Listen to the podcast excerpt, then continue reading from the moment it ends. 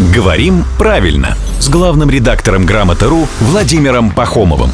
Здравствуйте, Володя. Доброе утро. Вам сейчас придется помогать Даше. Даша без вас вообще как без рук. Цитирую. Существует слово «гренки» или «гренки». Я вот сейчас нарочно даю два варианта. Я хотел бы узнать, каков правильно родительный падеж у данного слова во множественном числе. А также существует ли данное слово в единственном числе и каков родительный падеж у него. Ой, Даша так витиевато пишет, и с такой терминологией я удивлена, что она сама не знает.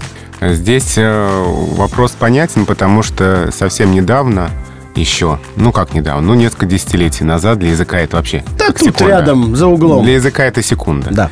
А вариант гренки и в единственном числе гренка не разрешался. А было только гренки и гренок в единственном числе. Ну как мешок, мешки. Да. Гренок, гренки. Но прошло совсем немного времени. Да, и вариант гренка, гренки в живой речи так был распространен, так стал распространен, что словари его признали.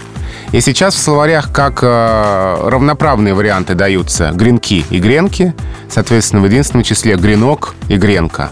Но мы с вами понимаем, что они на самом деле в, в речи не равноправны, потому что, ну, мало кто из говорящих по-русски эту вещь называет гренки.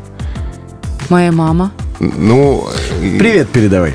И а мы продолжаем. заставляла. Это вот как раз э, образцовый литературный язык, но этот вариант уходит. Сейчас, я говорю, в словарях равноправные, но мы должны понимать, что наши дети и внуки не будут говорить гренки. То есть завернешь за следующий угол истории, и там уже... и там опа. уже только гренки. И, соответственно, в родительном падеже был вопрос про родительный падеж гренок. Да. Да, но Не знаешь, как сказать, говори в уменьшительно-ласкательной форме. Греночки. Греночки. А, сейчас договоримся, чувствую. Пока этого не случилось, благодарим главного редактора «Грамотру» Владимира Пахомова. Он здесь появляется каждое буднее утро в 7.50, 8.50 и в 9.50.